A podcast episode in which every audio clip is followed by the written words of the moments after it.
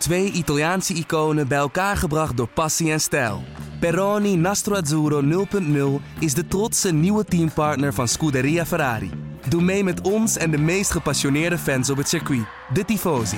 Samen volgen we het raceseizoen van tweeduizend vierentwintig. Salute, Tifosi!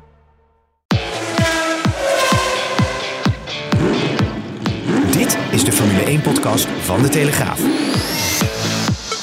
Erik van Haren en Christian Albers praten hierbij over het belangrijkste Formule één-nieuws. Ja, Chris, leuk dat je er weer een keer uh, bent uh, live in Amsterdam.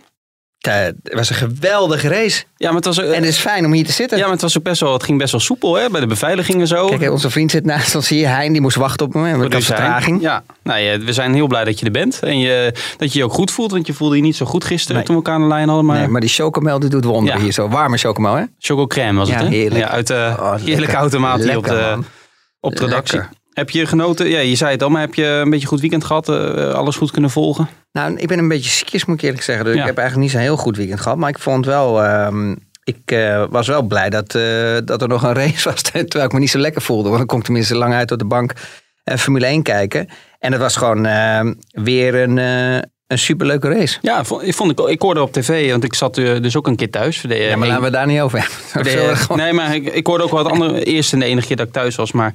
Hoe uh, was dat dan? Jij hebt, jij hebt de hele uitzending gekeken op Nederlandse nou, televisie heb, of niet? En dat was de, geweldig, of niet? Ik heb de race op Sky gezien, via F één T V. Hij durft niks te nee, zeggen. Ik ben nog, ik, niks te ik, ben nog, ik heb nog een halve zin gezegd. Laten we nou ook even uitpraten dan. Um, ik had vanmorgen ook met iemand over. Ik... Uh, je kan thuis ook alles volgen met de timings en zo. Alleen je mist toch wel een beetje de, de feeling op het circuit. Maar nee, wat mij opviel, we hadden elkaar zaterdagavond aan de lijn vlak voordat uh, uh, ik even een avondje wegging. Hè. Dat is wel lekker als je een keer thuis bent. Niet normaal. Heb je de bank verkocht of niet? Nee, de bank is gratis opgehaald de dag later. Uh, gratis? Ja. Ik dacht dat je verkocht had. En er was zaterdagavond nog een schietpartij achter mij. Een dodelijk, uh, met een dodelijk slachtoffer. Dus uh, was, gaat lekker was bal in, in Utrecht. Maar om even terug te komen op... Ja, je, je hoort veel, uh, en dat valt me op aan Nederlandse televisie. Het is allemaal zo uh, dat ik toch al veel dingen hoor die... Ja, waarvan ik dan zeg, dat klopt volgens mij niet. Feitelijk, maar ook een beetje... Nou, noem ze erop dan. Dan kunnen ze gelijk behandelen. Nee, helpen we iedereen een beetje. Nee, maar er wordt, er wordt ook af en toe... Jezus, zit, jij zit me hier weer een tijd uh, voorzetjes geven. Maar ik kop ze niet in, in tegenstelling tot jou. Maar, Kom op, vertel, um, wat klopt er niet dan? Nee, daar geloof ik helemaal niks van. Ik, nee, volgens mij heeft de televisie altijd, altijd goed hier. Wat ik belangrijker vind, is de teneur een beetje. Dat het, het is wel een beetje van... Kijk, ik snap, kijk, ik schrijf zelf ook bij me heel veel van mijn verhalen gaan natuurlijk over Max Verstappen. Maar ik probeer wel een reëel beeld te schetsen. Hè? Ook in de krant van, van dinsdag uh, een soort analyseachtig verhaal. Maar het is een beetje, het beeld wordt een beetje soms geschapen alsof Lewis Hamilton uh, een nieuwkomer is en Max Verstappen de zevenvoudig wereldkampioen is. Snap je wat ik bedoel? Alsof Max sowieso wereldkampioen gaat worden. En dan zijn heel veel mensen verbaasd dat dit weekend Mercedes eigenlijk een veel snellere auto is. Terwijl jij is dat, dat... het enige wat ze van het weekend besproken hebben? Maar dat valt wel mee. Ik zeg de teneur. Je bent erg vervelend vandaag. Maar volgens mij zijn we hier om de race na te bespreken. Niet uh, Heine, om. Uh, eens, als Heine, normaal mag je niet praten, maar nu mag je erbij komen. We zijn geen televisie-recensenten uh, volgens mij. Dus um, laten we maar gelijk beginnen, Riz. We gaan oh, je gaat er toch overheen? Ja, natuurlijk. Ik dacht dat je met voorbeelden zou komen. Ik... van wat klopt dan niet en wat klopt wel dan. Maar jij hebt nu voor de. Dames en heren. Erik heeft voor het eerst thuis gezeten en die heeft de televisie gekeken, nou, Formule één gekeken. Dus ik, hoe is dat? Want normaal ben je namelijk altijd op het circuit. Ja. Hè, dan loop je er altijd rond, heb je interviews met de coureurs, hè, met de teams, dat soort dingen. Dus de, de, nou, de off-the-record informatie die je hoort een beetje, dan hoor je echt ja. leuke dingen. Nu kan ik wel die persconferenties volgen en zo, met het allemaal op afstand. Maar um, ik denk dat je ook de kick mist van het reizen. Tuurlijk. Dat ja, had, ik, nou, maar ook, had ik in één keer, weet je, dat ik niet meer kon reizen. Dus je bent zo gewend altijd naar het vliegveld, er erin gaan, eruit, weet je wel, op, op pad altijd. En in één keer zit je thuis. Ja. Dat is wel een schok. Ja, maar om het feitelijk kon, ja, ja, je hoort gewoon af en toe verkeerde, ja, of gewoon verkeerde informatie. Of dan denk ik dat iemand aan tafel misschien wel weet dat het niet klopt, maar dat ze er gewoon overheen praten. Nou, noem eens een voorbeeld, want ik, dan kan nou, ik je helpen misschien. Ik hoorde vrijdagavond, ging het over Räikkönen die dan met Verstappen in twintig negentien in Oostenrijk... En dan zit iedereen te knikken. Ja, dat was Räikkönen, dat was Leclerc. He, die, die overwinning van Max toen he, met, met die stewards. Ja. Um, en ik hoorde, zondag werd de vraag gesteld dan of dat Hamilton wel vrije bandenkeuze kon hebben. Want, uh, hij, had zich, uh, want hij start als elfde, terwijl hij gewoon in Q drie reed. Dus dan heb je gewoon wel de bandenkeuze van Q twee. Nou, uiteindelijk was het niet meer relevant, want iedereen start op de intermediates. Maar dat soort dingen... Um, ja, kijk, uh, en je kan het risico niet nemen. Okay? Buiten, stel je voor dat het zou zijn, dat het niet zo is, maar... Het risico kan je niet nemen, want als iemand nog wegvalt in die top tien, dan sta je er weer in natuurlijk. Dus je wilt dan altijd de juiste banden hebben. Ja, ja, ja. Maar, ja, ja snap je? Okay. Daarvoor heeft hij ook op de medium, is hij ook naar buiten gegaan, niet op soft. Nee, want als voor hem misschien beter is om de harde band te pakken. Maar dat was te, te groot risico. Want volgens mij wilde niemand op die soft starten. Alleen Tsunoda had dat aanvankelijk ja. gedaan. Maar ja, ik, ik, op zich, uh, ja, iedereen maakt fouten dat wat dat betreft. Maar ik, ik vond het een beetje... Ja, ik vond, ik dat was vond, maar één voorbeeld. Nee, ik heb er nu twee gegeven. Maar ik vond het niet zo... Ik vond het niet nee. zo ja, ja, de banden en Leclerc. Of uh, Leclerc Räikkönen. Maar jij kijkt het toch ook? Of, uh... Nee, ik, ik stap altijd tussen Sky en Wait Now. En, ja, nee, uh, ja, als, als er reclame is, maar... In principe valt het best wel mee. Nee, het viel me een beetje te- nou, het viel me gewoon een beetje tegen. Maar misschien komt dat ook omdat ik er meer in zit... en dat het grote publiek dat minder heeft. Hoor. Dat zou heel goed kunnen. Maar het viel me een beetje tegen, wat dat betreft. Maar dat hebben ze ook minder. Omdat, ze gewoon, eh, omdat als daar iets wordt verkocht natuurlijk wat niet correct is... of een leugen is, dan denkt iedereen dat het waar is. En dat is gevaarlijk altijd. Ja, het is een beetje, ja, het is, weet je, nou, even het laatste wat we erover zeggen, maar het is een beetje entertainment en geen journalistiek. Hè? En dat vind ik een beetje jammer. Kijk, als er voor de race dan wordt er voorspeld dat Bottas niet gaat winnen. Hè? Dan, uh, alleen Rob Campus stak dan zijn vinger op dat hij, uh, om Bottas te steunen. Vind ik een beetje neerbuigend, ten eerste. En ten tweede, er is helemaal geen enkele... Niemand zegt waarom hij dan niet gaat winnen. En uiteindelijk wint hij met, met overmacht, hè? Zonder een centje pijn na een goede start. En die sterke Mercedes. En dan denk ik, ja, waar zit ik nou naar te kijken? Is er een, er zit er niet in het casino. Ik wil toch gewoon horen en waarom dan? Of waarom niet? Of, maar goed, uh, ja. Maar daarom ben jij er ook in deze wereld. Om de Telegraaf gewoon correct op te schrijven. Dat de echte fans dat kunnen ja, lezen. Nou ja, goed. Ik zou ook wel eens wat opschrijven wat onzin is. Maar, uh, maar goed. Um, ja, Chris, Hamilton. Daar ging het toch vooral over na de race. Die werd gewonnen door Valtteri Bottas. Gevolgd door Max Verstappen en Sergio Perez. Zeg het maar. Had hij moeten doorrijden zonder stop? Of had hij eerder moeten stoppen? Achteraf ja. is het allemaal makkelijk. Dat weet ik, maar... Ja, achteraf is dat het makkelijk. Um, is beter om te, te analyseren. Hè? Wat, ja. wat is er fout gegaan of wat is er goed gegaan? Um, als je op een moment. Weet je, er zijn altijd zoveel ja, factoren die meespelen. Maar ook iedereen heeft zijn eigen point of view. Hè? Als je gaat kijken. Als ik ga kijken in de race, had ik gezegd: blijf doorrijden, want ja. die anderen hadden je nooit ingehaald. Als je later gaat analyseren, dan had, dan had hij ook een klapband kunnen ha- hebben. En ja, dan, had hij, dan had hij echt een serieus probleem. Want dan had hij helemaal geen punten gescoord. Nee. Um, kijk, die banden die kunnen gewoon kapot gaan. Dat is net zoals met slicks. Het maakt niet uit of je intermediates hebt, ja. slicks of regenbanden. Uh, als je dat op zei Pirelli moment... ook, hè? Van Hamilton had, had een grote kans ja. gehad dat hij een klapband had gehad. Ja, dus uh, het maakt niet uit welk, welke band je hebt. Als je gewoon te lang doorrijdt, dan op een gegeven moment kom je tot... de uh, Ja, tot kam vast en, en, en, en, dan, en dan maak je de structuur, gaat op een gegeven moment kapot en dan, en dan, en dan klapt hij. Dat hebben we ook gezien eigenlijk uh, vorig jaar in Silverstone. Ja. En waar hij won, waar hij ook de laatste ronde, de laatste drie, paar, uh, ja, de laatste ja. drie, vier bochten of zo, dat ja. hij uh, moest rijden. Maar gelukkig had hij zo'n grote voorsprong. En ik denk dat het nu wat moeilijker was in, in de regen, als hij een klapband had gehad, dat hij nog uh, daarvoor kon eindigen. Want het waren natuurlijk wel twee auto's die achter hem zaten, die wel redelijke snelheid uh, hadden. Het probleem is gewoon, hij, hij heeft te lang is hij buiten geweest om... Um, en ze hebben er te lang over gedaan om die beslissing te nemen. Want wat krijg je op een gegeven moment? Je krijgt een soort uh, graining. Dat, dat is, wil eigenlijk zeggen dat... Ja, ik kreeg er nog een vraag over. Kun jij nou eens uit... Want graining hoorden we heel erg uh, vaak, die term. Maar kun je eens uitleggen, even kijken wie vroeg dat... Sam Groot, kun je eens uitleggen wat dat nou in een beetje Jip en Janneke taal, wat dat nou is? Nou, het is eigenlijk het moment van de band uh, dat het rubber, dus de oppervlakte, te heet wordt... En dan krijg je als het ware dat het rubber er eigenlijk als het ware afrolt. En dan krijg je dus echt ook aan de zijkant zie je dus ook echt ja, de structuur veranderen van, um, van de band. En um, dat krijg je vooral natuurlijk, waarom spraken ze zoveel erover hier bij deze races? Omdat, uh, om, een, om een voorbeeld te geven, toen Lewis naar buiten ging, hè, toen was het op dat moment eigenlijk wat, wat droger, ja. wat drogere lijnen. En wat die band eigenlijk doet, is dan die, die, die, ja, die wordt oververhit eigenlijk als het ware. En dan heeft hij eigenlijk echt een paar ronden, heb je echt nodig om do- over, door die oververhitting heen te komen, dat die band weer normaal gaat, hè, waar de goede rondetijden als het ware zeg maar, uitkomen.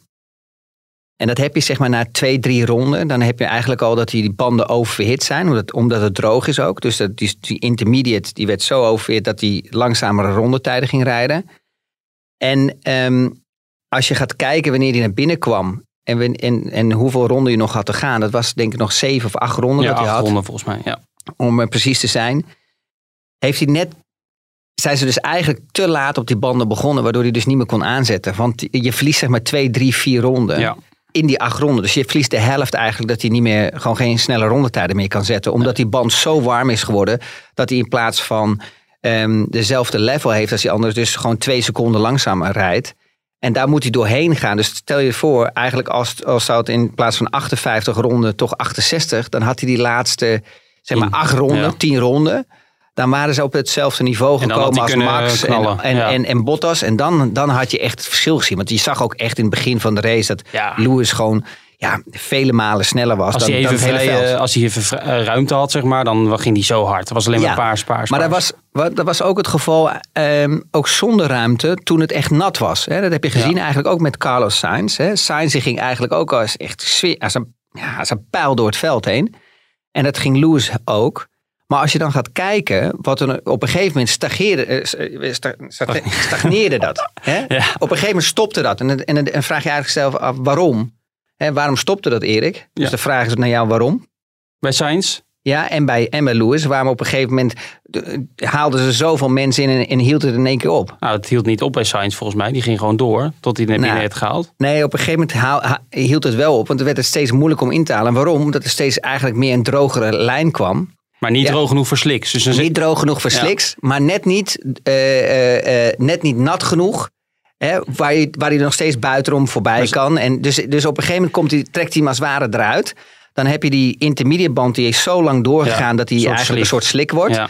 En dan ga je met je slik, moet je eigenlijk weer buiten de ideale lijn komen om iemand in te halen. En dan koel je die weer af. Ja, en dan krijg je in één keer, dan krijgt die band zo'n klap. Want die, ja. die band, die krijgt, dit is dan heel moeilijk om weer die warmte erin te krijgen. En daardoor zag je op een gegeven moment in het begin dat ze heel veel auto's konden inhalen. En daarna begonnen echt die droge lijn te komen. En maar net niet goed genoeg hè, voor sliks. Maar dan zie je dat er op een gegeven moment in één keer minder wordt ingehaald. Dus vanaf ronde dertig was het echt, vijfendertig was ja. het echt steeds moeilijk dus om in te halen. Toen, toen die met Perez een beetje, dat duurde nog best wel lang voordat hij daar echt bij was. Hè? En ja. dat kwam uiteindelijk niet langs. Maar ja, Perez werd toen naar binnen gehaald. Maar um, Perez ging naar binnen, Verstappen ging naar binnen, Bottas ging naar binnen. En een paar ronden later wilde Mercedes Hamilton ook naar binnen halen. En hij negeerde die call. Uh, ja, achteraf is dat dan geen goede beslissing geweest. Dat zou, dat, die conclusie kunnen we natuurlijk uh, trekken. Ja, dat... maar waarom, kijk, dan denk ik, waarom negeert hij die call? Want twee weken daarvoor in Sochi was hij het ook niet eens met die call, deed hij het wel en daardoor wint hij die race. Ja, het is, het is een gevoel van de coureur en dan de beslissing van het team. Uh, een team meestal heeft een beter overzicht op de baan en uh, data van de andere coureurs. Oké, okay, wat doen die op dit moment, weet je wel, met, met de intermediates uh, qua rondetijden? En je zag, uh, uh, ik denk dat hij het gevoel had van... oké, okay, ik kan nog langer deze laptimes doen. Hè, en ik, ik, ik kan dus ja. daarvoor blijven. En dan krijg je, en krijg je het moment van... oké, okay, hoeveel risico gaan we nemen? Gaan we het risico nemen dat het toch droog wordt? Dat we op sliks gaan? Dan heeft hij één stop minder als de rest. Ja, um, dat was de hoop natuurlijk. Dat was, dat was de hoop al vanaf het begin van de race. Alleen, ja, eh, blijkbaar is er zoveel humidity daar... dat, dat gewoon die baan gewoon ja. niet droog wordt. Want, nee, dat zag je bij Vettel, heeft het geprobeerd. Maar... Ja, maar ja, dat was ook een stomme zet dat hij dan ook op medium... Ja, eh, had, nou had ik nog soft een beetje geprobeerd. Maar ja. oké, okay, je zag ook aan Vettel... Dat, ja, dat was gewoon uh, rijden op het ijs. Um, ja, en, dan, en, en dat is het mooie van de sport. Dat zijn de beslissingen die je moet maken. Ja, die beslissing is niet goed, die heeft niet goed uitgepakt. Nee, ja, van wie is dan dus de fout van Hamilton of de fout van Mercedes? Nou ja, aan het eind van het verhaal, en dat zegt Lewis ook altijd heel goed, is, ben je een team. Hè? En in een team maak je gezamenlijk ook fouten, gezamenlijk win je ook races en, en maak je ook samen ook een goede auto. Dus ja, ik denk dat hij dat goed gezegd heeft, dat, hij, dat ze gewoon allebei een fout hebben gemaakt. En die, um, ja, en die deed toch eigenlijk wel pijn. Ja, um, wat dacht je van... Um... Verstappen. Eigenlijk, uh, ja, dat is natuurlijk de man die in Nederland, uh, waar we in Nederland veel naar kijken. Maar ja, die hebben we bijna niet in beeld gezien. Maar ja, volgens mij deed die, die tweede stint, begreep ik ook. Ja, hij heeft niet echt gepusht. Hij deed rustig aan. Hij zag dat hij Bottas niet kon halen. En hij heeft gewoon uh, die band uh, uh, gemanaged. Ja, prima gedaan, toch? Ja, gewoon een eenzame race gereden. Ja, een beetje saai misschien als coureur. Zeker als je, niet, als je een beetje vooral met, aan manager bent. Je hoeft niet in te halen. Nou ja, man- is dat niet saai? Ik vind of? manager altijd wel een heel makkelijk woord. Maar kijk, hij zou echt wel een paar momenten hebben gehad... waar hij echt uh, um, de aanval in zette... om te kijken of hij die, die, die laptimes kon matchen van uh, Bottas. Mm-hmm. Um, Tuurlijk. En dat, en dat is gewoon niet gelukt. Dat nee. hebben ze gezien ook van de pitmuur. pitmuur. En toen hebben, toen hebben ze gezegd van ja, oké, okay, luister, uh, pas gewoon uh, op en wees voorzichtig. En uh, don't overdrive it, want dan kan je dus echt de banden beschadigen. En dan krijg je dat, oh, dat verhitte proces weer. Ja, en dan ben je nog verder van huis. Ja, je zag dat Ocon hem dan wel uitreden op die uh, ene set, op zijn startset zeg maar. Ja. Maar die zag je ook, want die werd ingehaald door Stroll. In die laatste vijf ronden liep Stroll zo'n twi- bijna twintig seconden ja, weg. Ja, maar dat kwam er eigenlijk wel meer omdat hij echt gewoon een flatspot had. Dus hij oh, heeft het, ja. ja, dat betekent dus dat hij dus gewoon een paar keer geremd heeft. Het wiel is geblokkeerd. Daarvoor zag je ook echt zo'n echt, echt in de structuur ook echt hoogteverschil. Hè? Echt die plek erin als het ware. En dat geeft heel veel onbalans in die auto. En daarvoor verloor hij heel veel tijd op het einde. Kijk, de mogelijkheid uh, is daar echt wel van Lewis om echt achter Max te eindigen in de race. Um, maar ja, de vraag blijft altijd, ja, hoeveel risico wil je nemen? Eh, dat risico had ook kunnen gebeuren bij Lewis. Als je gaat vergelijken, de Mercedes vergelijkbaar met de Alpine, ja, heeft de Mercedes natuurlijk veel meer downforce. Dus het is eigenlijk veel harder voor de banden. Aan de andere ja. kant eh, kan je, ligt het ook aan de balans. Hè? Als, de, als de Alpine is misschien een nerveuzere auto en de Red Bull ook als, als weer een, eh, als een Mercedes. En een Mercedes met een, een langere wielbaas zie je toch eigenlijk wel dat ze me, redelijk goed zijn op de banden. En dat ze in de race eigenlijk ja, langzamer het opbouwen, hè, de temperatuur. En dus ook eigenlijk beter, beter ja, met de banden kunnen omgaan. Ja.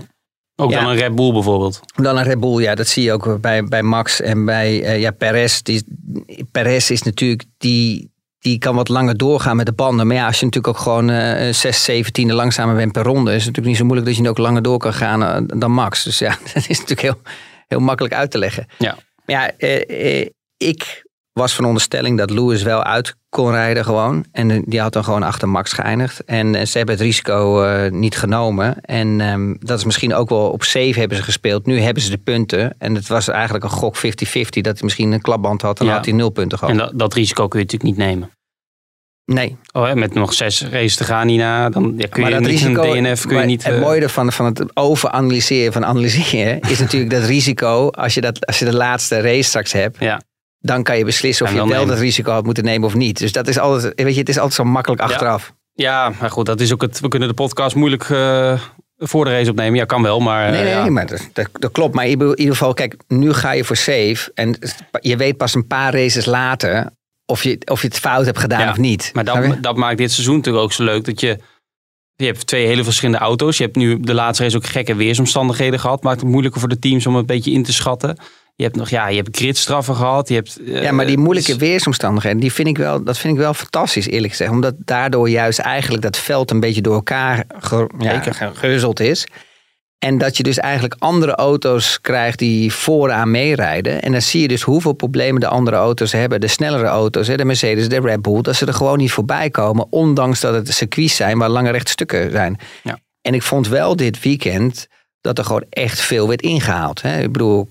Uh, Carlos Sainz heeft laten zien, Lewis heeft het laten zien, maar ook andere coureurs. Er zijn heel veel inhaalacties geweest. Dus als mensen ook zeggen, ja, het was een saaie race. Dan denk ik, ja, hallo, dan, dan vergeten we al heel snel eigenlijk hoe saai het altijd was dat er bijna geen inhaalacties waren. Ja, en, en, en los daarvan, en dat was een paar jaar geleden. Je hebt ook een pokerspel en wie gaat wanneer naar binnen. Ik, ja, ja. Ik, uh, dat vind ik ook wel spannend genoeg. Dat, uh, en uh, er komt geen inhaalactie bij, uh, aan te pas. En dat gevecht Hamilton Perez, ja...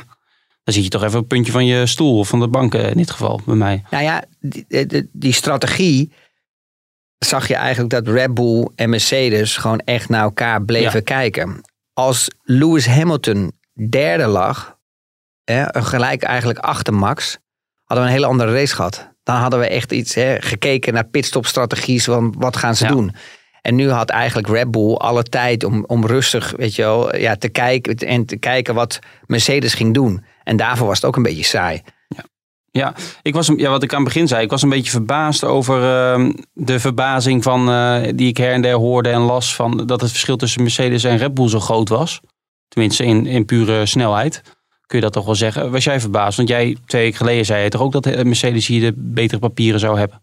Ja, er zijn eigenlijk gewoon twee verschillende auto's. Dus je kan niet echt zeggen dat de ene beter is dan de ander.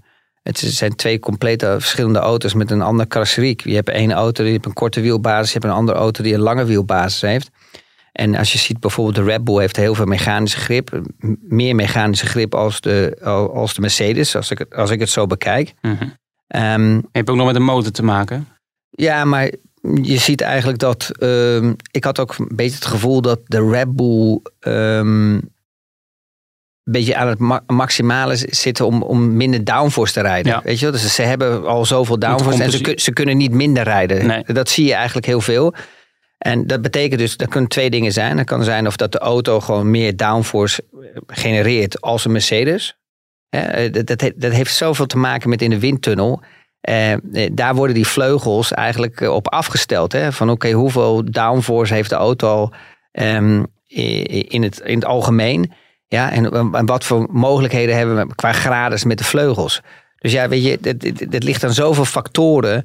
Um, en die factoren, dat zegt gewoon heel simpel. De uitkomst is dat gewoon de Red Bull op een kort circuit gewoon veel sneller is in changing van direction. Dus dat betekent van links naar rechts, hè, snellere bewegingen, acceleratie, dat hij daar gewoon ietsje beter is. Mm-hmm. En dan zie je eigenlijk dat een, een, een Mercedes eigenlijk meer een beetje medium-high speed gewoon sterker is qua ja. downforce. Want als we heel eerlijk zijn, als je gekeken hebt bijvoorbeeld uh, in Turkije um, van het weekend... Ja, dan zag je eigenlijk maar één, één, ja, één plek waar de Mercedes echt gewoon vele malen sneller was dan alle andere auto's. Dat was gewoon echt sector twee. Dat is gewoon echt alleen maar die lange doordraaien. Ja, nou, dat heeft niks en zo. Ja. Ja, dat, heeft, dat heeft een stukje te maken met recht stuk misschien, met, met, met vermogen, maar niet... Maar ja, niet dus zoveel. Wij Red Bull natuurlijk die G P S-data zien en daar zeggen ze toch van, nou ja, dat, dat Mercedes blijkbaar iets gewonnen heeft en dat zij het niet meer kunnen compenseren door met minder downforce te rijden bijvoorbeeld, wat jij net al aanhaalde. En ik begreep ook, misschien kun jij dat uitleggen, um, dat het nu in het nat misschien wat meer opviel, omdat je dan uit een bocht, als je geleidelijk op het gas gaat, toch? Dan, uh, omdat je anders spint. Hè, wat je bij Latifi zag bijvoorbeeld. En dat Mercedes vaak last heeft van clipping op dat rechtstuk. En dat ze daar nu minder last van hadden. Dat ze iets meer energie hadden. Dat daardoor het gat ook wat, misschien wat groter was. Is dat een plausibele verklaring? Nou ja, clipping kun je dat ook nog... Uh, dat is met uh, ja, de batterij. En, uh... ja, maar dat... Kijk, elk team die, die, die, die gebruikt dat... Die gebruikt zijn energie anders. Hè. De ene doet het op het lange rechtstuk... De meesten doen het eigenlijk op een langer rechtstuk of waar ze dus de meeste tijd voorzien. Dat zijn er eigenlijk voor de data engineers die gaan bekijken van oké, okay, luister eens, als we daar onze energie gebruiken, daar winnen we de meeste tijd. Nou, dus meestal is dat altijd op het rechte stuk, want je wilt natuurlijk zo snel mogelijk de bocht uitkomen, je wilt zoveel mogelijk snel, daar win je tijd. Mm-hmm. Um, om terug te komen, heel snel, is dat de Mercedes is altijd sterker geweest in medium-high-speed corners dan, dan de Red Bull. Dat is, dat is geen geheim, alleen... Je ziet dat de Mercedes nu meer tijd heeft door de races heen om naar een afstelling te komen ja. waar de auto sneller wordt. Wat Toto zei, we hebben de auto beter leren begrijpen. Zo legt ja, correct. En, het, en dat is ook gewoon heel normaal ook. Want ja, wat, we, wat we al in het begin hebben gezegd, er is gewoon een decoupeerzaag door die auto ja. heen gegaan om juist te zorgen dat het veld bij elkaar komt. En de, en, degene, en de auto die het meeste problemen daarvan heeft gekregen... is natuurlijk de Mercedes. Ja. En natuurlijk ook Aston Martin. Dus, met gelijk direct ja. of indirect. Ja, dus Mercedes heeft grotere stappen gezet dit seizoen dan Red Bull. Maar ze moest ook wel. Um, die auto is goed ja, beter maar, geworden. Het is niet alleen ja, maar ik vind groot, de motor. Maar... Ja, maar ik vind grotere stappen... Qua downforce geloof ik niet dat ze zoveel gevonden hadden. Grotere stappen vind ik ook... Ja, grotere stappen ja, want ze zijn beter geworden in de setup. Ja. Maar de auto is niet... Nee, beter kunnen, geworden. Ja. Ze hebben meer tijd. Het probleem is met Formule één kan je niet zoveel testen meer. Dus ze, ze gaan nu leren door die weekends heen natuurlijk. En, en ja. natuurlijk met, met, met de simulators in, Eng, in Engeland, dat ze blijven rijden. Ze zijn nu meerdere dingen aan het proberen om gewoon meer grip, meer mechanisch grip te krijgen. Ja. En de auto te, ja, beter ja. Te, ja, te begrijpen. En, en is dat lastig. Is waar ze eigenlijk... mee winnen. Ja, en het is lastig als je op vrijdag dat niet voor elkaar hebt, om dat dan nog in te lopen in een weekend. Dat zie je nu bij Red Bull, die hadden ja. het gewoon vrijdag niet voor elkaar. Ja. En dan kunnen ze wel zeggen vrijdagavond en Bohemi, uh, dit en dat. Alleen dat gat ga je dan niet meer inhalen natuurlijk. Ja, maar dat vind ik ook altijd van die mooie verhalen. Dat ze denken altijd dat ze gewoon in de fabriek, weet je wel, dat die testcoureur wel even kan vinden wat er allemaal precies wat beter kan qua afstelling. Maar dat is echt de grootste nonsens. Het is gewoon heel simpel. Is dat die engineers die schrijven gewoon een to-do-list uit, zeg maar bijvoorbeeld tien of vijftien punten waar ze denken dat ze de setup mee kunnen verbeteren. Mm-hmm. En dat sturen ze door naar de fabriek en dat wordt getest. En uit die vijftien punten pakken ze nog een paar dingen, dus zeg maar een paar punten waar ze denken dat beter is. En dan maken ze de beslissing op zaterdagochtend om dat te testen. Of bijvoorbeeld de volgende training. Maar een simulator is niet altijd hetzelfde als de realiteit. Uh, wij hebben ook, ik heb vroeger ook auto's gehad die in de windtunnel fantastisch zouden zijn. Dan hadden we, zouden we al wereldkampioen worden, of bijvoorbeeld, of kampioen. En, en het werkte voor geen meter op het circuit. Dus je ja. hebt echt nog wel de realiteit, weet je wel. En ja, natuurlijk... Maar uh, laten we daar blij mee zijn, ja, toch? Nee, nee, tuurlijk. Want je ziet nu tegenwoordig ook die, weet je wel, die nieuwe computers, die C A D's, de C F D, ik, allemaal wat ze allemaal hebben. Het is niet normaal, C F D, weet ik het al. Het is tegenwoordig, ze stoppen gewoon een auto, zo'n halve auto erin en er komt gewoon drie auto's uit of zo. Het is echt ongelooflijk wat ze kunnen nu. Maar dat wil niet altijd zeggen dat het werkt. En dat zie je bijvoorbeeld ook bij Mercedes. Die Mercedes is eigenlijk een fantastische auto. Mm-hmm. Maar die doet voor geen meet in het verkeer. Nee, heel veel turbulentie als je achter een... Achter nee, het is niet, die auto is gewoon, die, die auto is gewoon bijna anderhalf, twee seconden langzamer als hij in verkeer rijdt. En dat zie je ook. Als die Lewis op een gegeven moment uit het verkeer komt... Ja, dan, dan, dan is het gewoon echt hammer time, zoals ja. Bono altijd zegt. Ja. Dan, dan, ja, dan ramt hij er echt rondetijden uit. Ja, daar word je bang van. Maar nu dan de vraag die ik ook veel binnenkreeg. Um, ik, volgens mij, als ik goed ben geïnformeerd, zijn er bij Red Bull ook best wel uh, harde woorden gevallen. En je ziet ook dat ze toch wel zich zorgen maken. Um, dit hadden, ik denk dat we toen, even kijken, toen Max won in Frankrijk en twee keer in Oostenrijk. Toen dacht iedereen nou, en in Baku zou hij eigenlijk winnen. Die race namen, ja, klapband. Maar denk jij nu, als we nu nog zes races te gaan, wie heeft nu de beste papieren? Ik neig, ik neig toch naar, naar Hamilton. Uh, maar dat doe ik al een paar weken. Maar uh, ik denk dat Verstappen en Red Bull de schade de afgelopen weken heel goed beperkt hebben gehouden. Maar, en hij is nu weer de W K-leider. Alleen je merkt daar toch, en dat is denk ik goed, dat ze echt het idee hebben van oeh, dit wordt nog een hele lastige. Nou, je krijgt natuurlijk eerst Austin, hè? Ja. Nou, dat, uh, dat, een, is, dat is echt een Mercedes-track. Hamilton, ja. ja. Um, en dan krijg je Mexico-Brazilië. Dan, dan krijg je Mexico. Dat is uh, toch wel een beetje een Verstappenbaan. Ja. Ja, dus die kan net het verschil maken. Ook al is de auto misschien ietsje langzamer. Maar die maakt het verschil in die laatste sector. Weet je wel, in, ja, die, in, in, die, het, in het stadium. Ja, ja. Daar, daar is hij gewoon uh, bu- ja, buitengewoon. Gewoon. Daar is hij zo goed. Het is ongelooflijk hoe hij daar die auto laat rollen. Hoeveel rolling speed hij daar heeft. Dat is, uh, dat is ongelooflijk. Oké, okay. ja. En dan zit het op één-één zeg maar. Ja, en dan heb je Brazilië. Ja, dan, dan krijg je toch een beetje een power naar boven als het ware. Maar die ja. Honda motor is helemaal niet zo slecht. Um, En die was eigenlijk vorig jaar ook niet zo slecht. En ik geloof helemaal niet dat ze van vorig jaar naar dit jaar zo'n gigantische grote stap hebben gemaakt als dat altijd werd geroepen. Want ja, zo goed is die motor. Weet je, ze hebben niet ergens uh, vijftig pk gewonnen. Geloof ik echt niet. Um, maar ja, het, je merkt nu dat de Mercedes ja, stapje bij stapje niet qua ontwikkeling, qua echt upgrade die nee. ze hebben, maar wel gewoon beter de auto, weet je, een beter standaard waard. setup ja. hebben. Weet je wel, dat ze sneller al op speed zijn. Ik denk dat zij ook niet, ze hebben toen in Silverstone wat meegenomen en Hongarije volgens mij een nieuwe vloer, maar verder, zij hebben niet hele grote updates. En nu is het natuurlijk al te laat, nu, nu doet Red Bull dat ook niet meer. Het gaat nu echt om... Uh, ja, ik, nou, ik, ik weet dat, dat, dat vind ik ook altijd zo mooi dat iedereen zegt, ja, we gaan helemaal niks meer doen. Ja, dat is echt ja, nonsens. Nee, niet, niet niks meer doen, maar geen hele grote... Nou ja, dat weet dat je toch, Erik, dat zullen ze nooit zeggen. Want het is heel simpel. Of achteraf. Als Red Bull wereldkampioen wilt worden, is dit het jaar.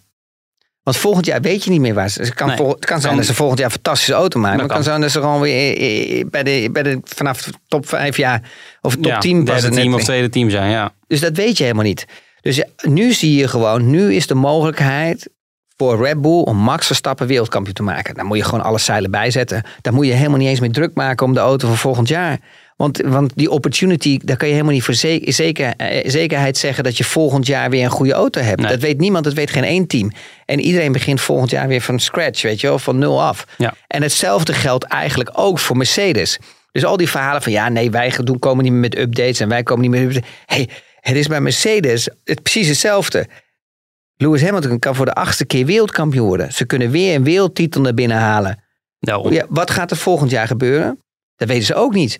Dus ik denk dat ze stiekem toch echt allebei gewoon vol gas doorgaan in ontwikkeling. Ja. En dat ze nog steeds komen met updates. Maar dan krijgen we dan nog Qatar nieuw voor iedereen. Saudi-Arabië nieuw voor iedereen en Abu Dhabi. Ja, dat, vind ik nog, dat duurt nog even. Maar ja, goed, als ik, als ik die circuits zo bij elkaar optel, alle zes, dan denk ik normaal gesproken. En nou ja, dat, dat, voor wat het waard is. Want we hebben de laatste week al heel veel verrassende winnaars gezien. Maar dan denk ik dat dat meer Mercedes-terrein is over het algemeen. Ja, um, dat klopt. Als je nu gaat kijken naar de tendens van de laatste races. Ja, en als je gaat kijken, ja, voor mij heeft gewoon Lewis Hamilton dit weekend niet goed gereden. Nee. Uh, hij reed heel goed, maar hij had gewoon elke keer pech waar, overal waar hij, t- waar hij terecht kwam. In, in het veld ook. Hè. Ja, en tot en dat, met zaterdag was het goed, maar ja, toen uh, tien ja. plekken achter natuurlijk. Nou, en hij, hij had een matige start. Hij had geen goede start. Hij verloor zelfs nog een plek. Hij won een plek weer omdat uh, Alonso eraf ja, ging. Alonso eraf ging, ja. Dus weet je, als je daarna gaat kijken, dan had hij een inhaalrace. Oké, okay, hij haalde bijna elke ronde iemand in. Maar op een gegeven moment stagneerde het. Hè. Ja, het was... Je moet dat woord vermijden. Want dan nee, komt ja, dat niet... maakt niet uit joh. Maakt mij dat nou uit. En ja, hij had, hij had, Tsunoda had hij even Ja, Tsunoda had hij heel lang doen, voor nodig. Maar ja, daar kan ik me ook wel voorstellen dat dat een beetje tricky is. Want ja, met zo'n Japaner weet je nooit waar het naartoe gaat. Daar heb ik ook wel eens vroeg in mijn carrière last van ja, gehad. Die kunnen er ook nog eens een keer bij halen. Um, maar het was geen fantastische race. Maar daarentegen, Max was ook niet echt in zijn hummy. Die heeft ook lopen rommelen en klooien dit weekend. Die was ook niet happy. En ik moet je eerlijk zeggen, als ik hem zag in de interviews was hij wel relaxed. Hij komt heel relaxed over. Hij weet dat het een shit weekend werd. Ja, want dat voelde hij al op vrijdag. Hij bleef relaxed eronder. Dat wel, maar... Hij, hij heeft het maximale eruit gehaald. Maar je zag ook al, er was niet eens meer, er was niet eens meer de Max Verstappen die de strijd aanging met Bottas. Ze zagen al vanaf het begin, dit is een no-go. Ja, ja. Dus ze hebben alleen maar geprobeerd de, de, de, de schade beperkt te houden. Maar als je ziet bijvoorbeeld hoe die gereden heeft het weekend. Hoe die auto, hoe nerveus die was op dat circuit in Turkije. Ja. Daar was ze gewoon bijna niet mee te rijden. Nee. Dat, ik denk dat je heel goed zegt, want die relaxedheid of ontspannenheid, kijk, die heeft hij, omdat hij weet dat hij er even niks aan kan doen. Hè? Die auto was gewoon even ruk dit weekend. Dus daarom is hij relaxed. Maar tussen de regels door, ik heb Max Verstappen dit, dit jaar nog nooit zo ontevreden gehoord op vrijdag na de training. En dan hoeft hij niet te schelden of te zeggen dat het allemaal slecht is. Maar je hoorde dat hij niet, hij zei nou, we staan echt ver achter. Ja. En zaterdag zondag bleef dat een beetje, elke na de race wordt hij tweede, achter Bottas, dus dat is prima. Hij doet goede zaken in de strijd om de wereldtitel. Maar hij zegt dan niet voor niets, Mercedes, we zijn een stuk langzamer. En dat zei hij ook, dan moest ik gelijk aan Hongarije denken. Na de kwalificatie zei hij dat ook, toen signaleerde hij dat ook al. Maar we hebben na de zomerstop veel rare weekenden gehad. Hè? België, uh, Monza, ja. Sochi. Dat het een beetje door veel mensen een beetje wordt... Ja, dat scorebordjournalistiek zeg maar. Dat mensen alleen naar de eindrangschikking op zondag kijken. Maar je ziet gewoon al dat die auto van Mercedes beter gaat. Uh, Zandvoort won Max dan wel gewoon goed, maar toen, ook toen bleef Hamilton toch heel goed in de buurt. Uh, nou, ik, eigenlijk was Hamilton sneller. Ja. De realiteit Alleen, is Max Hamilton kwalificeert was, zich daar uh, als eerste. Uh, uh, uh, Max is gewoon, weer, is gewoon een qualifying uh, uh, kanon geworden, wat hij eigenlijk nooit vroeger was. Maar is, is hij wel geworden. He, dus je krijgt een beetje zo'n Russell, uh, Max Verstappen, uh, weet je wel, qualifyings uh, echt ja. weer op die ene ronde ze moeten doen. Maar als je echt gaat kijken naar de performance... Dan is het knappe van Lewis die de continu kon volgen, Max. En dan kan Max wel zeggen, ja, ik was ook aan het managen. Dat klopt ook wel. Maar dan toch, als je gaat kijken naar de Mercedes, hoeveel die verliest als die een turbulentielucht hebt. Hè, dus gewoon die, die vieze lucht ja. hebt, waar die dus minder downforce krijgt. Toch Max kon blijven volgen, was Lewis eigenlijk gewoon sneller. Ze zijn de laatste jaar ook niet echt gewend. Maar aan het eind van de dag gaat het altijd om het resultaat. Je ja. moet goed kwalificeren en je moet een race winnen. En dat heeft hij gedaan. En, nou, dat doet ik, hij, en hij, hij doet altijd het maximale. Daarom, je kan... Kijk, we hebben nu een paar races gehad na de zomer, vijf, zes. En, en, en ik, ik kan wel zeggen dat Mercedes uh, sneller is. Alleen uh, Hamilton heeft één race gewonnen. Dat was uh, Sochi. Ja. Dus ja, dat, uh, Verstappen wint België met halve punt. Nou, hij wint, maar oké. Okay. Uh, Zandvoort wint hij. Uh, Monza vallen ze allebei uit. Dus eigenlijk doet Verstappen het qua punten beter. Alleen je ziet, ja, uh, Stevie Wonder kan zien dat die Mercedes nu beter gaat.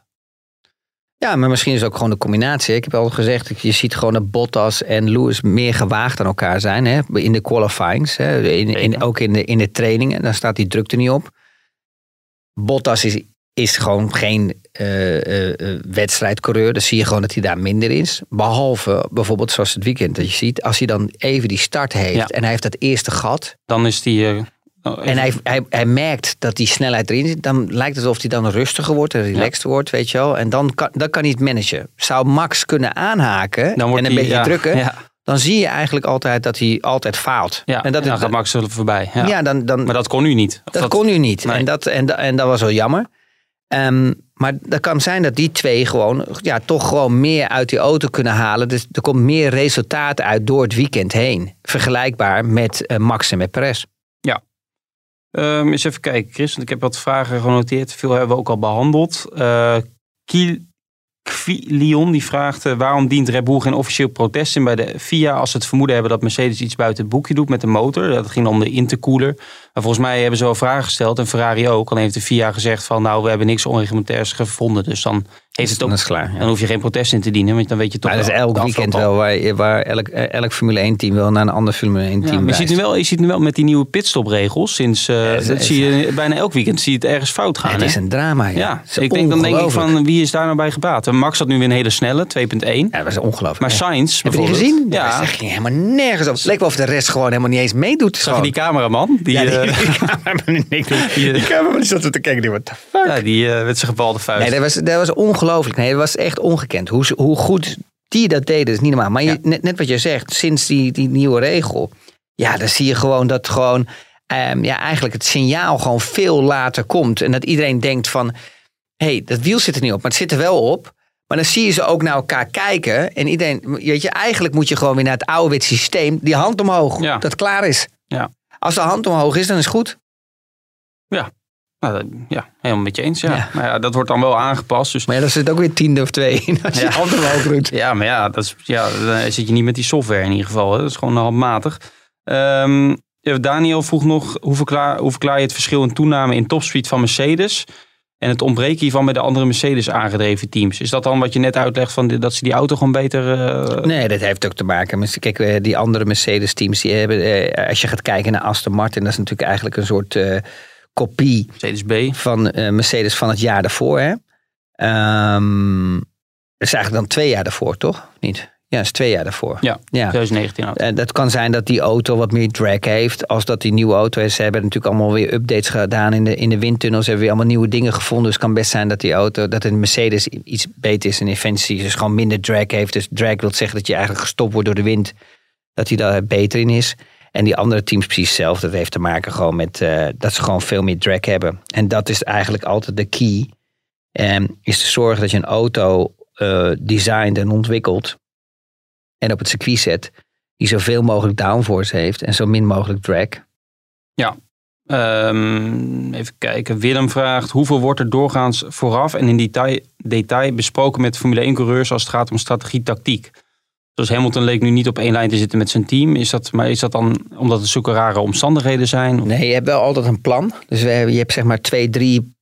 plannen die je met elkaar bespreekt. Ja, wat je ook vaak hoort, plan ja. A, plan B. En bij Ferrari is vaak ook nog plan Z of zo. Maar... Ja, nou, dat, dat, en en dat, dat laatste plan, weet je, Z is als echt als situatie verandert. En daar kan je natuurlijk altijd op inspelen.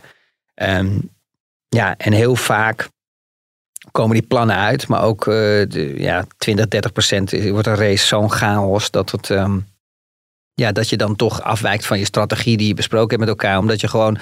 Kijk... Je moet zeg maar zo zien natuurlijk, je wilt zorgen dat eigenlijk je, je rijder een pitstop maakt en dan eigenlijk weer in een gat komt. Waardoor hij dus eigenlijk optimaal zijn nieuwe banden kan uh, gebruiken om zoveel mogelijk tijd te winnen natuurlijk. Want dan ben je met nieuwe banden soms ja, twee, twee seconden sneller, anderhalve seconde sneller of drie seconden sneller. Ligt eraan een beetje wat voor circuit het is. Um, en dat moet je soms plannen en daar moet je er van, wel van afwijken van je computer. Ja, ja. Oké, okay, duidelijk. Ja, deze podcast is eigenlijk niet compleet als we het nog niet even over Fernando Alonso hebben ja. gehad. En ik zei, ik zei uh, twee weken geleden zei ik iets. Toen zei ik voor de lol dat hij en onze producer een, uh, een leader kon gaan maken. Maar die, uh, dat, dat heeft hij gedaan. Ik weet niet of hij hem al klaar heeft nu. Anders... Je bent oh. klaar, kom. Ja, uh, zet hem even in, Hein. Hij is tweevoudig kampioen. Fernando Alonso. Met Alpine om het podium meedoen. Fernando Alonso, veertig jaar, maar kan nog jaren mee. Olé, Fernando Alonso, in de F één tot en met zijn A O B. Fernando Alonso, olé. Ja, live gezongen, ja, dat hoor je. Fantastisch, Hein. Je moet echt mee doen, joh. Zeker als het carnaval is en zo. Dat is echt geweldig. Die kan gewoon een hit scoren. Ja, Prins Carnaval. Dat klopt wel. Maar, het, ja, maar even Alonso, geweldige kwalificatie. Echt. Ja, ja, maar die deed, die deed eigenlijk fantastisch. Als je gaat kijken, vergelijkbaar met Ocon. Ja, deed hij het gewoon heel goed. Maar hij zit er sowieso het hele seizoen heel goed bij. Ja, continu dan... met een auto die toch eigenlijk niet fantastisch is. Maar wel een auto die hard loopt op rechtstukken. Maar wel, hè, je, je ziet dat die auto... ja.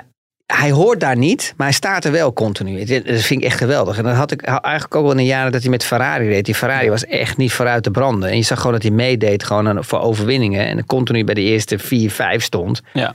En dat was wel speciaal. Ja, het was gewoon, het is ook gewoon een leuke gast om te zien. Hij, hij, hij, hij, hij is niet te beroerd om af en toe ja, een beetje ja, een bommetje te gooien. Uit, maar voor mij het allerbelangrijkste is, ja, Erik, natuurlijk is, dat, belangrijkste, is dat, maar... hij gewoon, dat hij gewoon altijd raketstarten heeft. Ja. Dat is ongelooflijk. En uh, buiten, buiten die starts, uh, het is gewoon iemand die gewoon ook echt ri- risico neemt. Maar wel gewoon, um, weet je wel, gewoon op het limiet. Maar net, net iets minder dan het limiet soms. Ja. En dan, en dan zie je dat hij gewoon dat hij toch mogelijkheden creëert om gewoon er voorbij te gaan. Ja, dat was gewoon dit weekend was balen. Want um, ja, nou, ja, okay, het was gewoon een stomme fout van, uh, van Gasly. Kijk, en ik ben helemaal niet van de straffen, want ik heb daar een hekel aan. Want ik vind echt dat. Dat ze, weten we.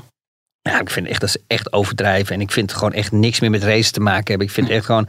Een beetje mieterig worden. Steven van Kerkvraag, vond je deze terecht? Vijf seconden voor Gasly. Nou ja, in principe, kijk, ik ben het helemaal niet mee eens met straffen. Maar als je toch straffen de hele tijd aan het geven bent, ja, dan vind ik het wel terecht. Want ik bedoel, Gasly had genoeg ruimte. En als je echt gaat kijken in de inboordcamera, dan zie je gewoon dat hij gewoon uh, al veel eerder in had moeten sturen. En dat hij, dan had hij helemaal niet eens de bocht kunnen halen. Dus ja. Uh, Um, en er was genoeg ruimte naar, van naar Perez. Nou heb je wel altijd nog een gevoel in de auto. Hè, dat je denkt van, oh, hij zit naast me, hij zit naast me. Ik wil niet te snel insturen.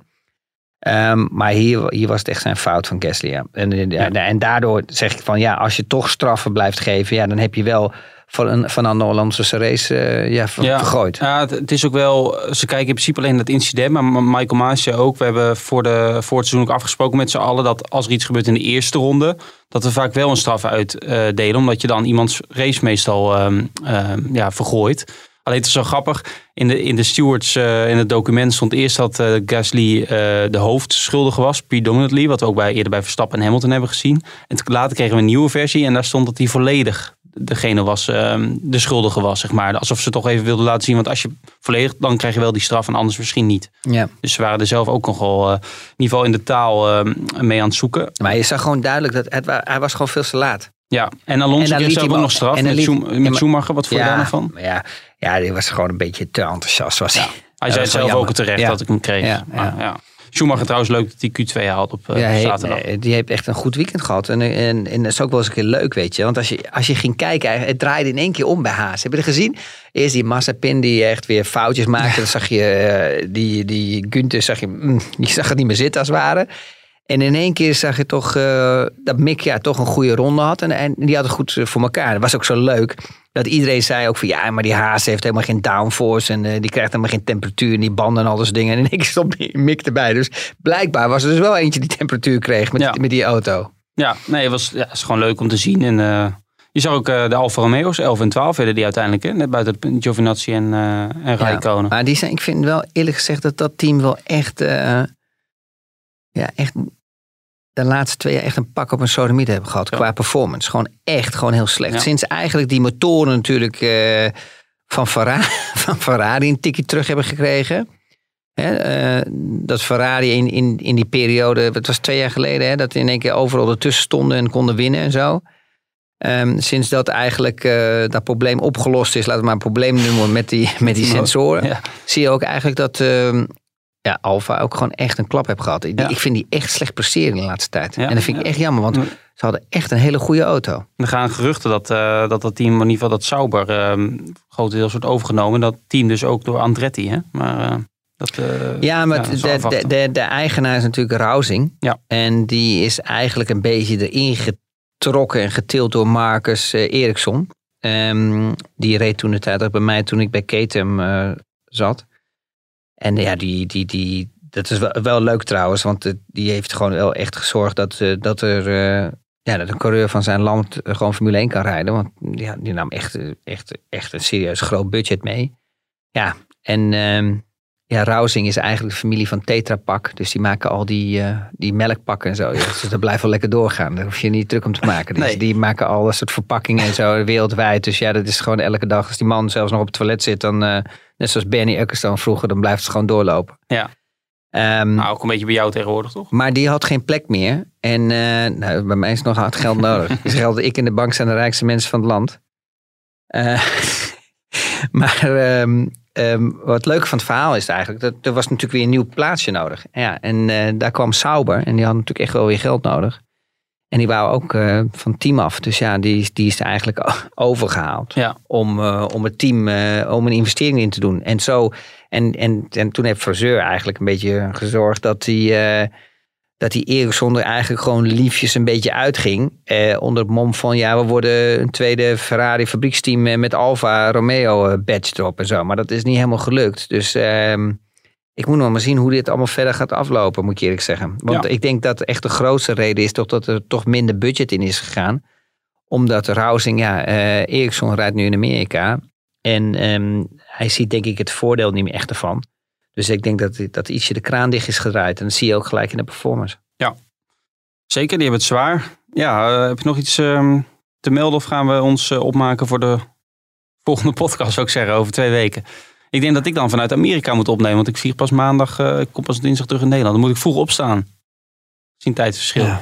Nou ja, nee, ik heb eigenlijk niet zoveel. Ik vond dat Ferrari supergoed gepresteerd heeft. Um, Ook een nieuwe motor, hè? Ja, maar buiten dat. Ze, ze, waren, ze zijn eigenlijk altijd wel goed in een race setup, vaak. Moet ik eerlijk zeggen. En ook met regen zijn ze ook altijd wel sterk. Zijn ze er altijd bij. Er zijn ook gewoon twee coureurs die goed aan elkaar gewaagd zijn. En Leclerc hield ook goed die rondetijden wel ja, voor lange tijd vast. Ja, ja. ja, en hij reed ook op een gegeven moment de snelste rondetijd. Hè? Ja. Dus uh, ja, tot het einde natuurlijk dat Bottas er onderdoor kwam. Gigantisch natuurlijk. Niet normaal wat een gat die hadden. Dus moet je nagaan als Lewis dus wel echt gewoon ja. toch een stukje eerder naar binnen was geweest. Als je dan gaat kijken naar de laptime van Bottas. Ja... Als, ik denk als Lewis naar binnen was geweest in ronde negenendertig veertig... dat hij de mogelijkheid had weer echt een paar... Maar ja, dat zeg ik nu wel weer... maar daar spreek ik mezelf eigenlijk tegen. Want nou, dat op, doe je normaal nooit. Nee, maar daar zit ik nu over na te denken. Dat is eigenlijk een lulverhaal wat ik heb. Want, um, sorry, mijn excuses. Want het probleem was natuurlijk dat je met die droge lijn zat. Dus ja, ook al, ook al had hij de snelheid... dan moest je nog steeds natuurlijk die auto's in gaan halen... op, op, een, op, een, op een natte gedeeltes eruit remmen. Ja. En daar heb je natuurlijk nooit de performance... of nooit de, de grip... als dat die anderen hebben op de ideale lijn. Dus ja, aan de ene kant zeg ik... ja, hij heeft het maximale eruit gehaald. Hij is, hij is vijftig geworden. Ja, als hij was blijven doorrijden... hij risico had genomen, dan was hij achter Max. En dat risico durfde ze niet te nemen. Ja, nu hebben ze geïncasseerd. Ja, lijkt me een goede conclusie. Um... Waren we al klaar met de andere teams of niet? Ja, ik denk het wel. Hoeft niet. Uh, oh, McLaren, vind... Ricciardo viel een beetje... Die, die kwam helemaal ah, niet door. Het, het, het, het is echt... Um... Ja, die heeft het gewoon... Ja, kijk, laten we zo zeggen, ik denk niet dat hij het verleerd is. Laten we dat, dat, we dat vooropstellen. Maar dit is gewoon niet zijn auto. Hij vindt het hier echt niet. Hij heeft dan en het probleem dat het niet zijn auto is. En dan nog eens een keer het probleem dat hij door die kleine drummel... ook gewoon echt een paar serieuze klappen krijgt. Ja. Gewoon qua performance. Je ziet gewoon dat uh, ja, Norris het gewoon zo goed doet. En dat is voor hem... Ik denk dat hij toch, toch een beetje de auto overdrijft. Eh, dus dat hij, ja, dat hij, ja, dat hij gewoon, hij, hij krijgt het gewoon echt niet voor elkaar, die performance. En dat zie je, en dat, dat zeiden we ook al eigenlijk na Monza. Hè? Dat het een, op, een ja, opsteken moet zijn. Maar ik denk, niet, ik denk niet op dit moment dat hij gewas is tegen, uh, ja, ja, opgewassen tegen, tegen, tegen Norris. Ik denk ja. dat hij gewoon echt te sterk is op dit moment. En dan, en dan heeft hij het ook nog eens, nog eens een keer de dubbele pech. Dat, dat hij het gewoon echt niet naar zijn zin heeft in die auto. En dat, en dat heeft te maken gewoon, ik vind dat de nieuwe generatie... En dan praat je over Russell, praat je over Norris, praat je over Max, praat je over Leclerc. Ja, die zijn toch meer gewend met dit soort auto's te rijden. Ja, nou ja, misschien, misschien in volgend jaar met die nieuwe auto's dat beter gaat. En het gekke is ook om over scorebordjournalistiek te praten. Ricciardo kan aan het einde van het seizoen zeggen dat hij een race heeft gewonnen. En Norris waarschijnlijk niet. Hè, dat is dan ook alweer... Ja, uh, maar als ik zo cru. kijk van het weekend, uh, hoe zijn performance was, uh, dan vergeet zo'n team ook wel heel gauw dat die Monza gewonnen hebben, hoor. Dat is waar, maar uiteindelijk uh, staat het wel op je palmares. Maar ik, ik zit ja, als te denken, wel, als uh, zo'n Gasly of zo, die, nou, ja, die wil misschien ook wel, nou, niet misschien, die zal een keer weg willen bij uh, AlphaTauri. En bij Red Bull gaat hij nooit meer in die auto komen. Kijk, uh, voor ja, maar dat die probleem, zou natuurlijk ook wel aas op zo'n plekje. honderd procent. En ik vind eigenlijk dat Gasly gewoon ook echt dat verdient bij een ander team. Het probleem is gewoon, je hebt gewoon van die wurgcontracten natuurlijk van Red Bull. De enige die geen wurgcontract heeft is uh, Max Verstappen. Nee. Maar de rest heeft gewoon een serieus probleem. Dus ja, weet je, het is allemaal leuk, allemaal die Young Drivers programs en zo, dat soort dingen. Maar ik heb het allemaal zelf meegemaakt ook. Ja, het zijn geen grappen. Hè? Het is niet zo, zeg maar, dat jij kan beslissen dat je ergens anders naartoe gaat. Dan heb je echt echt oma Marko, heb je wel nodig. Ja. En, um, maar als ik ga kijken naar de performance die Gasly um, continu ja, boekt, maar ook nog eens daarbij kijkt buiten het leven van Formule één, zie je daar nog wel echt die frustratie dat hij zich ook echt wel gefukt voelt door Red Bull, met alle respect. Ja, hij heeft gewoon in dat half jaar heeft hij zich niet populair gemaakt. Met zijn, met zijn houding, met zijn uh, kritiek intern en zo. Dat, en als je dat doet bij Helmut Marko, dan is het klaar. Ja, maar, maar noem eens dan, wat, wat, wat deed hij fout volgens jou? Nou, niet volgens mij. Dat zijn de verhalen die ik dan hoor. Is dat hij intern dat hij heel veel kritiek had op zijn engineers, op zijn monteurs. Hij wist het allemaal beter. Ik zeg het even gechargeerd. Ja, en als je net nieuw in het team komt, moet je wel je plekje verdienen. Ja. En anders word je niet na een half jaar eruit gebonjourd. Nee, maar dat heb je wel eens vaak, hè? Met coureurs die echt talenten zijn, dat, je, dat, dat die zich eigenlijk, ja... Kijk, als je een grote waffel hebt, dan moet je er ook naar presteren. En, en dat is niet altijd makkelijk als je net ah, maar komt. Maar ik denk dat hij nu wel echt gewoon serieus ja, presteert. Ik bedoel, laten we eerlijk nee, zijn. Nee, daar is iedereen het over eens. Eigenlijk als, als, overpresteert hij met die auto. Als hij, niet, als hij nu nog dat half jaar Red Bull, dan had hij nu in die Red Bull gezeten. Nou, had, hij, had hij dat nu bewezen, als hij dit jaar was niet Perez gekomen, dat hij, was hij gepromoveerd. Alleen hij heeft uh, problemen, hij heeft daar, is daar gewoon te vroeg ingestapt, omdat Ricciardo plotseling wegging. Dat is zijn probleem. Ja, maar geweest. Ook de fout is de druk. Hè? Ik vond ook echt respectloos hoe ze omgingen met, met coureurs. Ik bedoel, eh, kijk, eh, we hebben het er nu niet meer over, omdat Max daar zit natuurlijk. Maar met eh, eh, Kvyat is het natuurlijk ook gewoon eh, verschrikkelijk natuurlijk. Die man die staat op het podium en wordt de volgende race eruit gedonderstraald. Ja, daar kijk, ja. kijk je toch ook, of niet? Dan denk je ook bij jezelf, ja... Maar, een race later. Wat? Ja, kom op. Laten we eens eerlijk zijn. Dat slaat natuurlijk helemaal... Dit, dit, dat is, dat is dokter Ma- maar ze hebben er wel van geleerd. Want uh, uh, ze hebben de druk niet meer gegeven bij Albon. Ze probeerden de druk niet meer te geven bij Perez. Ja. Um, dus ze leren wel van hun fouten. Dus op dat opzicht moet ik ze ook wel weer ja, wat credits geven. Maar uh, het was echt de ouderwetse Oostenrijkse manier ja, van, uh, van dokter Marko. Ja. En nu zie je dat Marko ook... Kan je wel één ding vertellen? Dat kunnen ze niet flikken bij Max, hoor. Dan, dan, dan, nee. dan hebben ze echt een probleem bij Jos. Ik denk ook niet dat dat gaat gebeuren. Want ik denk dat Max, wat je net zegt, al een iets andere status heeft wat dat betreft. En dat zij misschien Max harder nodig hebben dan... Uh, ja, maar andersom. Pas op in het begin natuurlijk. Hè. Uh, in het begin zag je nou dat uh, ja, okay, Marko... dat is vijf jaar geleden. Ja, maar zag je toch dat Marko even de overhand wou... af en toe een corrigerende ja, tik tuurlijk. wou geven. Hè, toen, toen Max het eerste jaar bij Red Bull kwam. Tuurlijk. En, en, en dat zie je nu wel, dat hij dat niet meer durft. Dat is echt, dat is echt afgelopen. Dat, ik denk dat het eerder andersom is. Ja, dat, dat denk ik ook, ja. Maar goed. De ja. tijd is echt voorbij. Ja, um, we gaan over twee weken gaan we weer terugblikken. En dan op de race in, uit, in Amerika, moet ik zeggen, in Austin. Ik heb er zin in, want we zijn er vorig jaar niet geweest. Dus uh, tien uur met een mondkapje op, hè, in het vliegtuig. Dat wordt ook wel even uh, een dingetje. Heb jij dat gedaan al tegenwoordig? Nee, je vindt nee, meer korte vluchten. Ik ben altijd van twee uurtjes, ja. drie uurtjes. Ja. Ja, nou, ik ben benieuwd. Dan bellen we, dan bel ik maar in. Maar dan moet je de, gewoon in. heel veel water bestellen. Dan mag je hem afdoen elke keer. Ja, nou ja, water of andere dingen. Of andere dingen, of uh, eten of water ja. of drinken. Weet ik, ik kom ja. met water. Ik weet niet wat je drinkt. Normaal Bacardi Cola drink je altijd in de vlucht, of niet? Nee, meestal gewoon een uh, ouderwets biertje. Nou ja, of een wijntje. Lekker. Hè, maar met mate. Een lekker coronatje. Hmm. Ja, uh, Chris, dank dat je hier was. Ik vond het leuk om weer, toch het leuk, die dynamiek, hè, tegenover, zonder spatschermen dit keer. Dus uh, ja, met jouw stoel was wel wat, was al iets opgekomen. Ja, uh, volgens mij is hier uh, een podcast, die is hier, die is hier geweest met het magazine Vrouw. En, uh, ja, er zit een bijzondere zou, plek op jouw stoel. Nou, er zit echt een bijzondere plek hier zo uh, op deze stoel. En het is een beetje glimmend en zo, maar ik ben er gewoon op gaan zitten. Ja, je dacht, ja, ik ben wel even toe aan een verzetje. Ja. Ja. Ja. Nee, precies. Hey, dank dat je er was. En um, ja, als je dit een leuke podcast vindt, uh, vergeet niet om een recensie achter te laten. Hè? Want dat uh, helpt ons weer om beter gevonden te worden, horen we hier ja. altijd. Dus, ja. uh, we maar alleen al... maar goeie, hè? Alleen maar goeie, ja. Nee, niet goeie, maar ik, toch niet uit, ik krijg het toch niet binnen. Nee. Dus, dus lekker rustig. Nee, precies. Die stuur ik gewoon, zoals ik al vaak heb gezegd, gewoon naar je door. Nee, nee, nee. nee, nee, nee. Die wist ik al voordat we gaan bekijken. Dus wij spreken elkaar over twee weken weer. En uh, u bedankt voor het luisteren. En tot uh, de volgende keer. Dankjewel, hè.